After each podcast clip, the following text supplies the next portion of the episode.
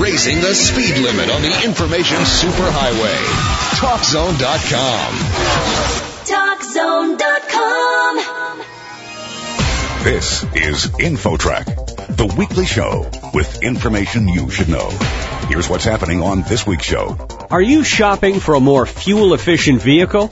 We have an interview you need to hear. An auto buying expert says watch out for hidden costs. For not only buying a new car, but trading in a car, there are some significant hidden costs for those who are trading in a vehicle earlier than they would typically. Then, feeling tired lately?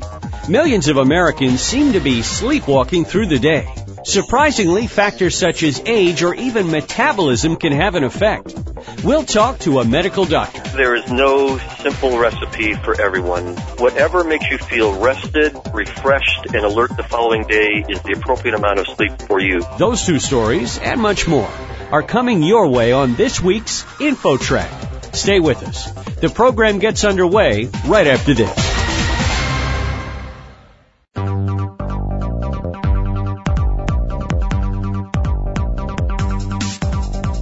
InfoTrack, the weekly show with information you should know. Here's your host, Chris Whitting. Rising fuel costs are motivating a lot of people to downsize their cars to smaller, more fuel efficient models. But rushing into a decision too soon may not save you money. With more, here's InfoTrack's Taryn McCall. Taryn? Thanks, Chris. Our guest today on InfoTrack is Jeff Bartlett, Deputy Online Automotive Editor at ConsumerReports.org. Welcome to InfoTrack, Jeff. Hi, thanks for having me. As with most things in life, timing is everything. Why should consumers not rush out to buy a smaller car?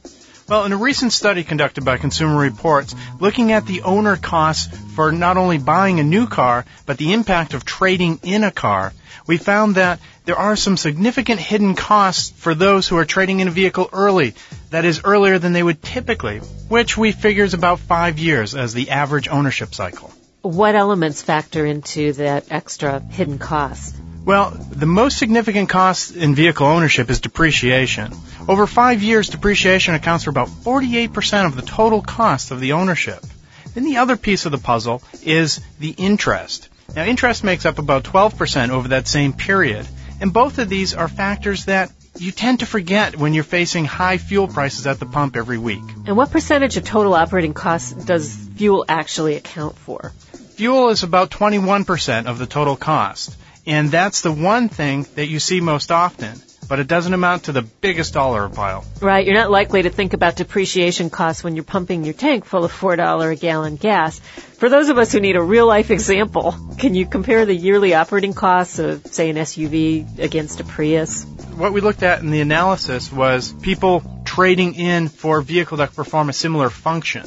So we looked at people going from essentially a big SUV to a smaller one or a large sedan to a smaller sedan, trying to limit the amount of compromise that the person would have to make, understanding people choose vehicles to satisfy very specific lifestyle needs. Right, I was going to say because uh, you know a family that's used to an SUV for hauling the kids around is going to have difficulty downsizing to you know a Civic. Probably one of the easiest popular ones might be looking at SUVs we started looking at a large SUV and progressing down. Really, the fuel cost is only a couple grand a year, but depreciation for the first year is many thousands of dollars. Consumer Reports now has a guide to green driving available. Tell us about that. We have an entire section dedicated at consumerreports.org that helps people get the most fuel economy out of their current vehicle, as well as advise on choosing their next, whether it's new or used, with lists of the most fuel efficient vehicles in a variety of categories. The Prius is obviously a forerunner when you talk about green vehicles, and people I know that have them swear by them. How do they stack up versus a regular gas engine in the cost per mile? Well, the Toyota Prius has performed very well in our tests being very reliable, good in safety, and having excellent fuel economy. In fact, it's the fuel economy champ right now with 44 miles per gallon on average overall in our testing. So there can be significant savings on the fuel, but the car is a little bit more expensive than some others of similar type. The trade-off now with fuel prices being what they are, the Prius is definitely going to pay for itself in just a, a few short years. Is there a break point where it's going to be more cost efficient to go ahead and get that new car even if there is depreciation involved? Everyone's looking at a bit of a moving target. Certainly as gas prices go up, it becomes more desirable to downsize. But at the same point, large vehicles are starting to depreciate at an accelerated rate because frankly people aren't looking to buy used large vehicles and dealer lots in many places are becoming saturated. So the tipping point actually depends somewhat on your personal finances and your personal goals. Long term, downsizing will pay off in that your next vehicle could be less expensive to own per year. However, if your immediate goal is to save money this year, we just suggest you look at the full picture and approach with caution. So bottom line, if you're still paying your car off, it might not be a good time to look at trading it in for a new vehicle, but there are some other ways you can economize to get that cost per mile down. That's right. Drivers can make efforts on their own part to improve the fuel economy of their current vehicle as well as make the most of each trip when looking to downsize, you do want to look at where are you in your payments and really what are your financial goals.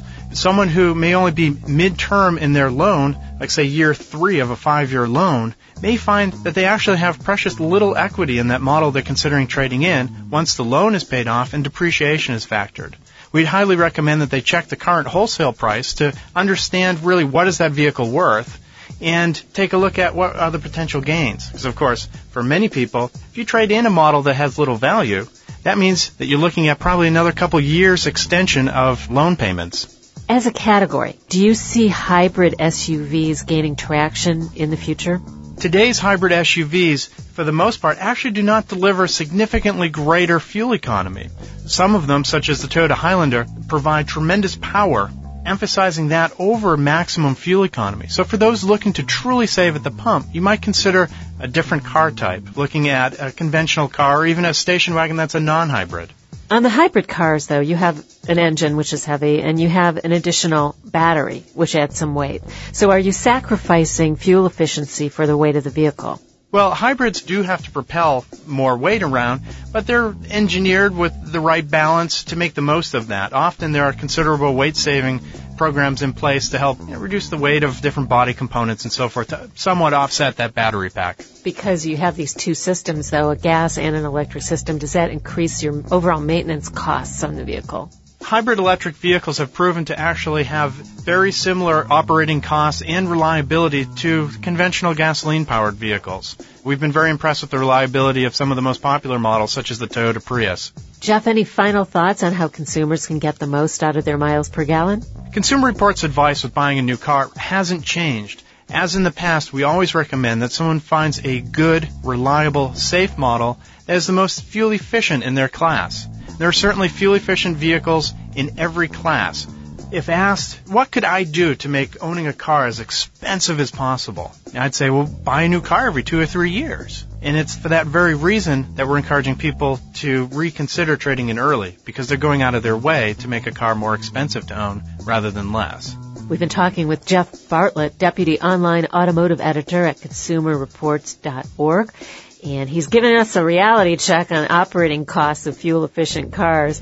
Once again, Jeff, where's that website listeners can hit if they want to do their own research on what they would like to buy?